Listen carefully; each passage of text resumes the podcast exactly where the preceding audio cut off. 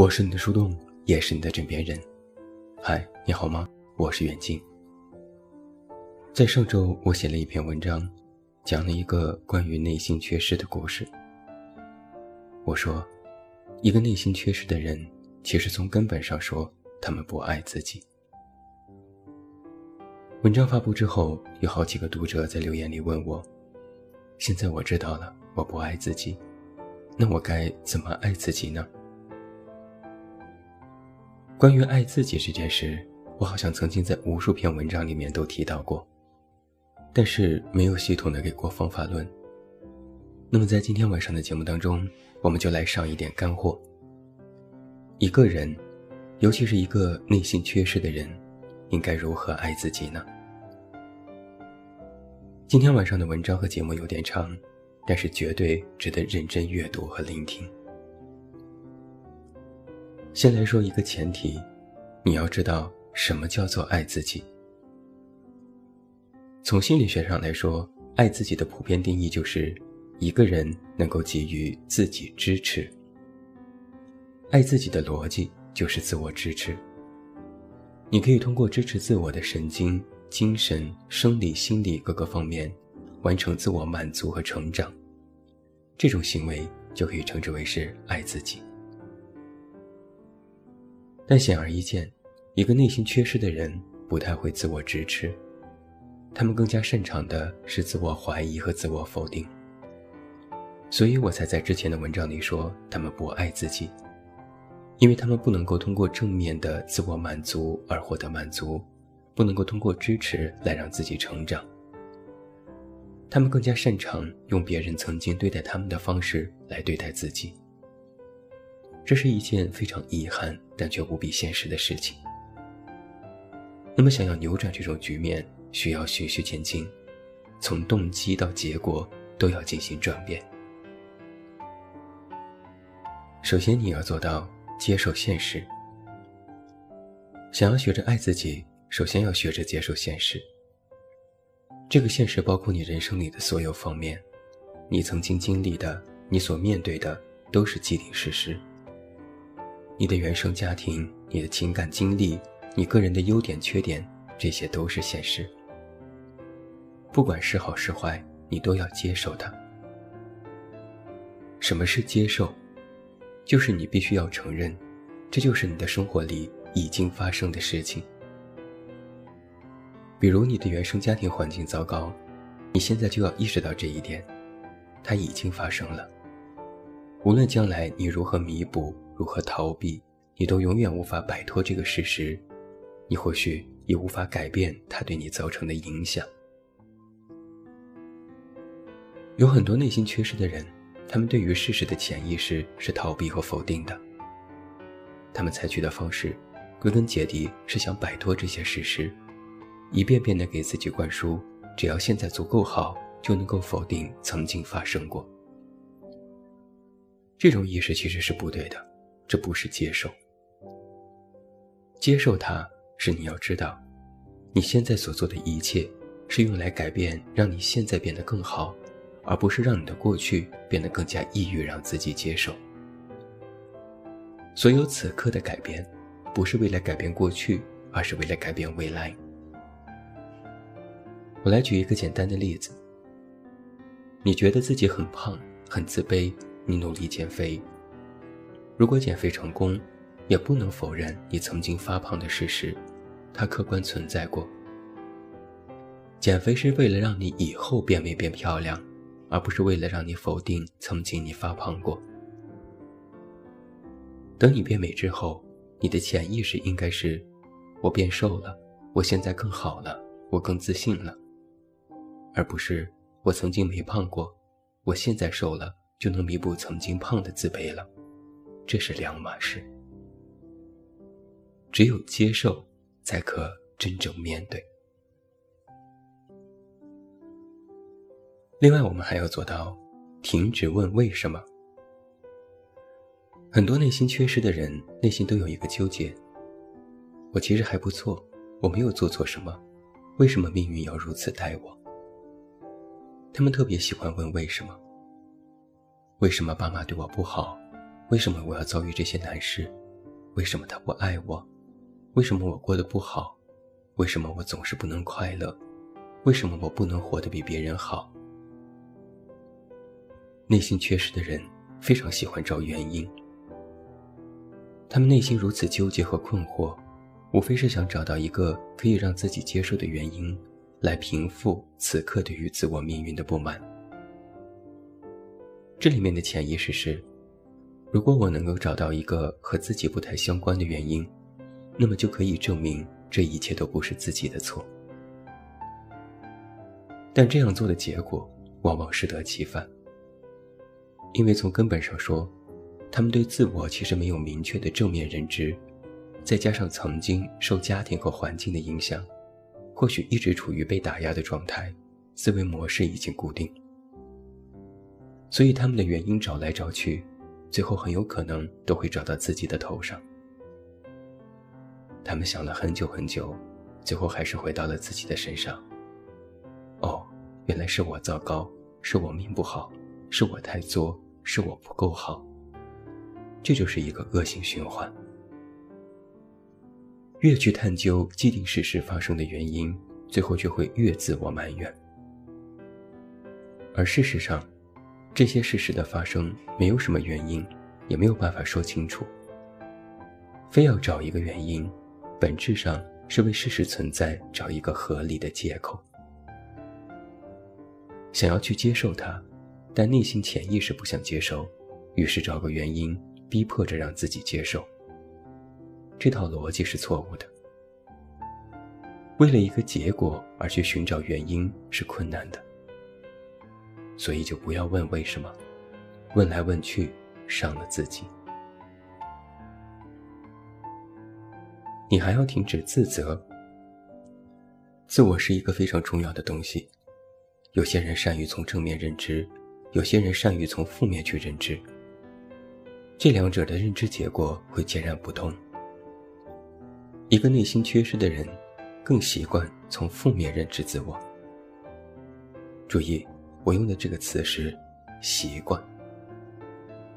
是的，认知这件事是一个可以培养的习惯，包括快乐、痛苦、难过，我们所有的情绪，久而久之都可以成为一种习惯。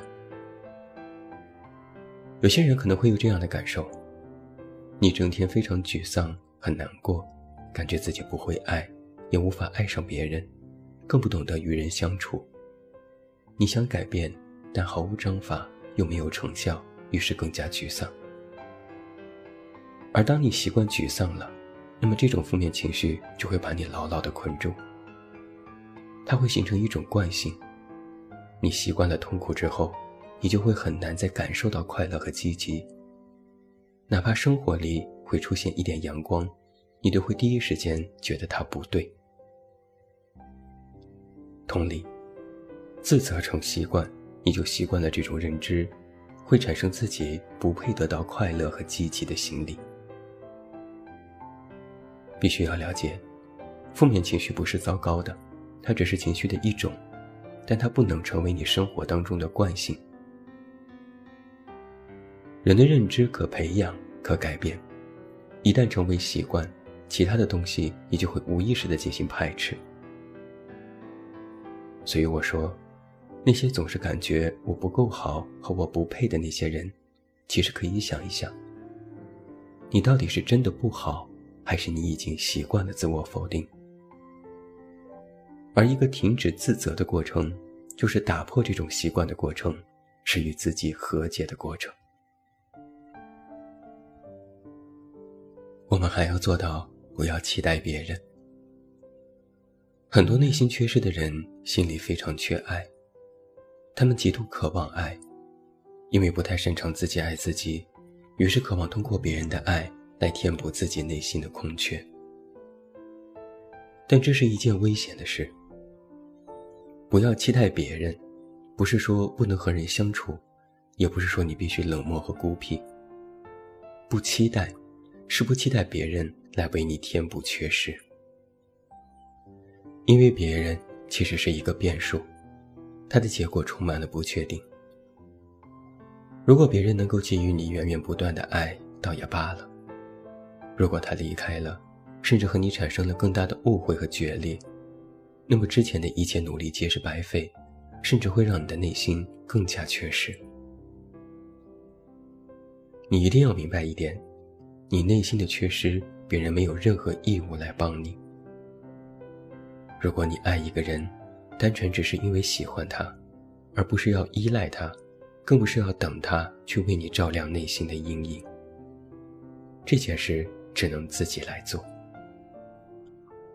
不期待，是让你学会不带目的性的交往。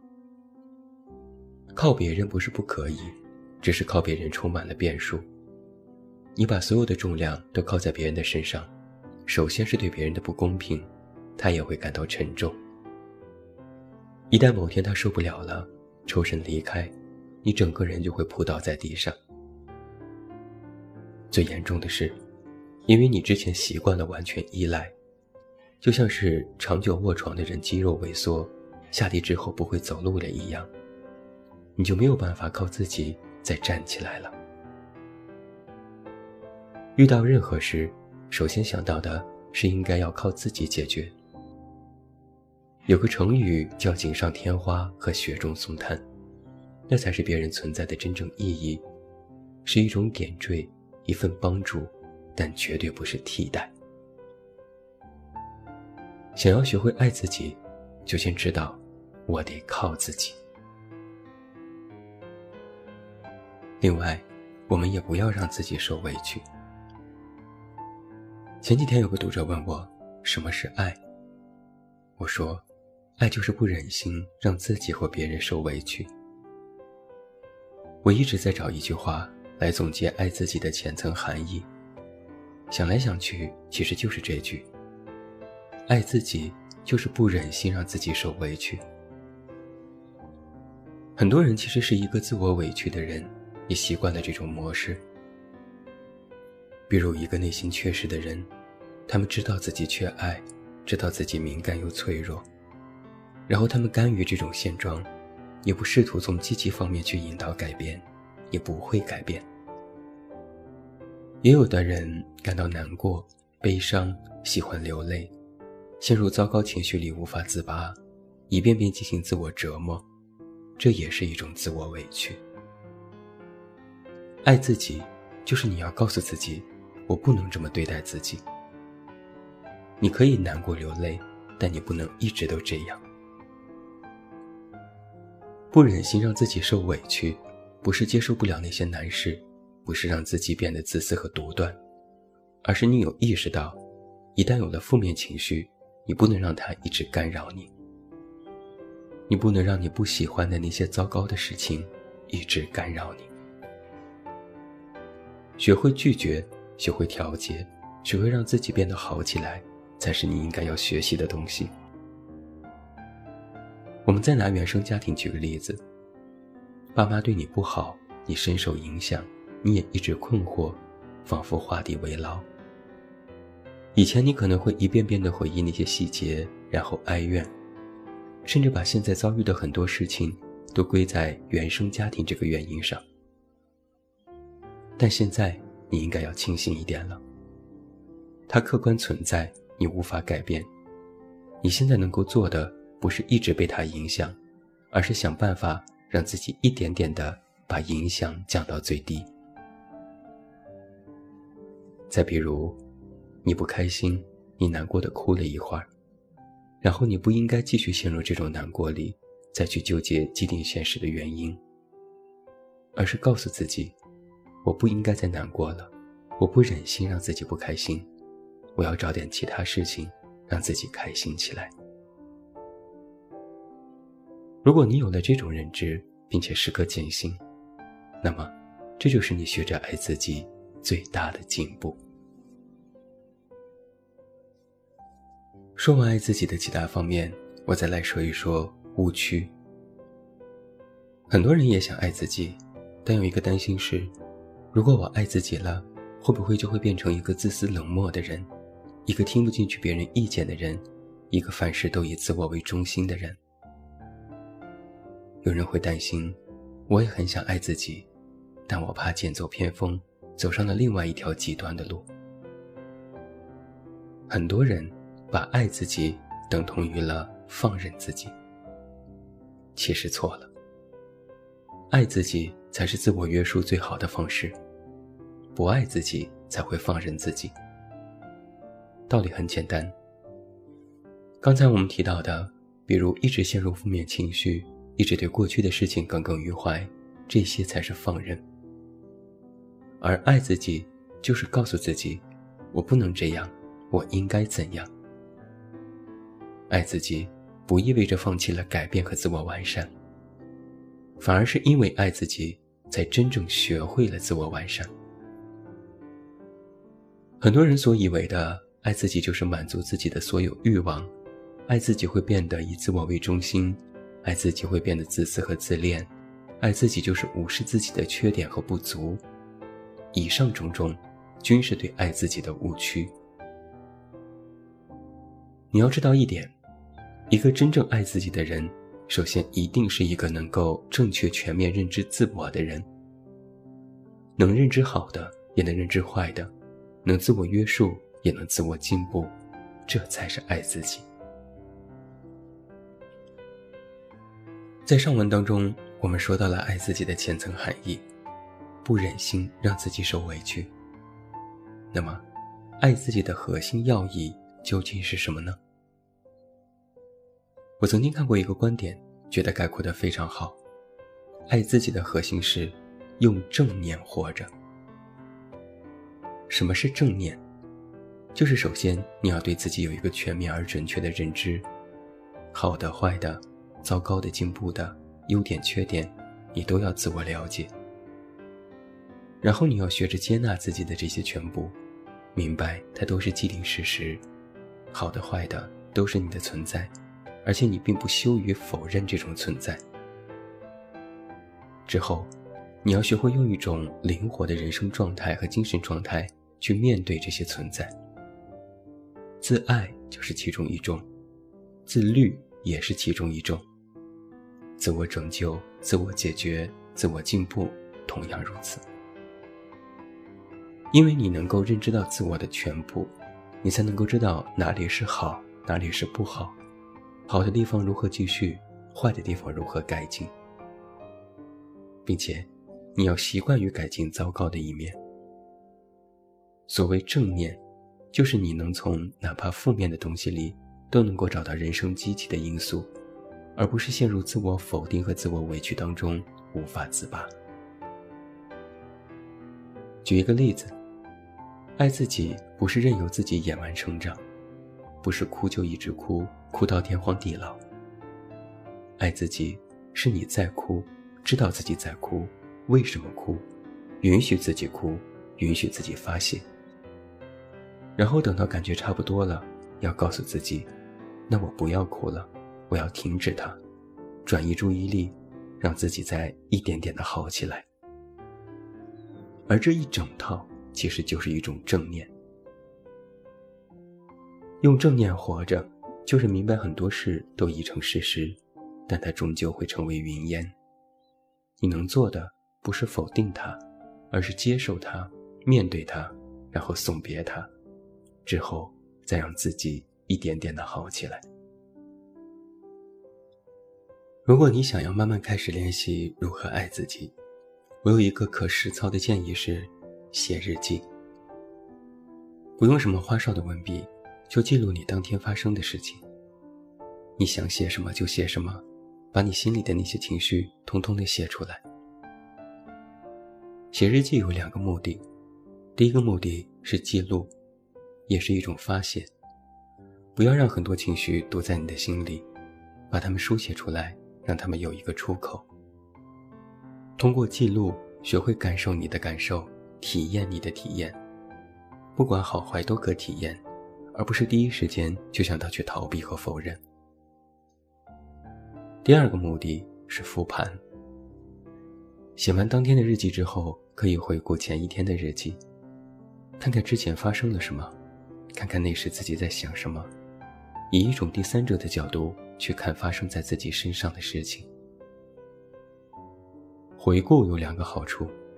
一是可以学会接受，它就是发生了，被你写在日记里了，改不了了。久而久之，这些日记连贯起来，你就会真正的学会接纳自我。第二个好处是可以有意培养自己转向正念思维。很多事其实是当下则迷，当回头再看时，想法可能就会改变。尝试在之后用正面积极的态度去看待过去发生的事情，形成新的认知习惯。当你用写日记的方式培养出自己接受和正念，那么爱自己这件事。就可以事半功倍了。今天晚上我用了很长的篇幅来告诉每一位读者和听友该如何爱自己。爱自己是接受，是明白，是分析，是正面，是改变。是你知道你到底想要什么，然后去想你该如何做到。是你觉得怎样活着最舒服，然后去实现它。带着鞭策力和行动力的，让自己一点点的好起来，摆脱你曾经在意的那些阴影。一定要知道，爱自己不是让你原地踏步，而是让你学会一直保持前行。只要你走得足够远，你就可以扔掉你曾经在意的那些负面东西。但这有一个前提是，你要走，你要自己走。你要靠正念去走。那么，在最后，祝福每一位吧。愿你们最终学会和自己和解，然后爱上自己，再好好去爱身边的一切。先学会取悦自己，再去照顾人生。我是你的树洞，也是你的枕边人。关注公众微信“远近”，找到我。我是远近，晚安。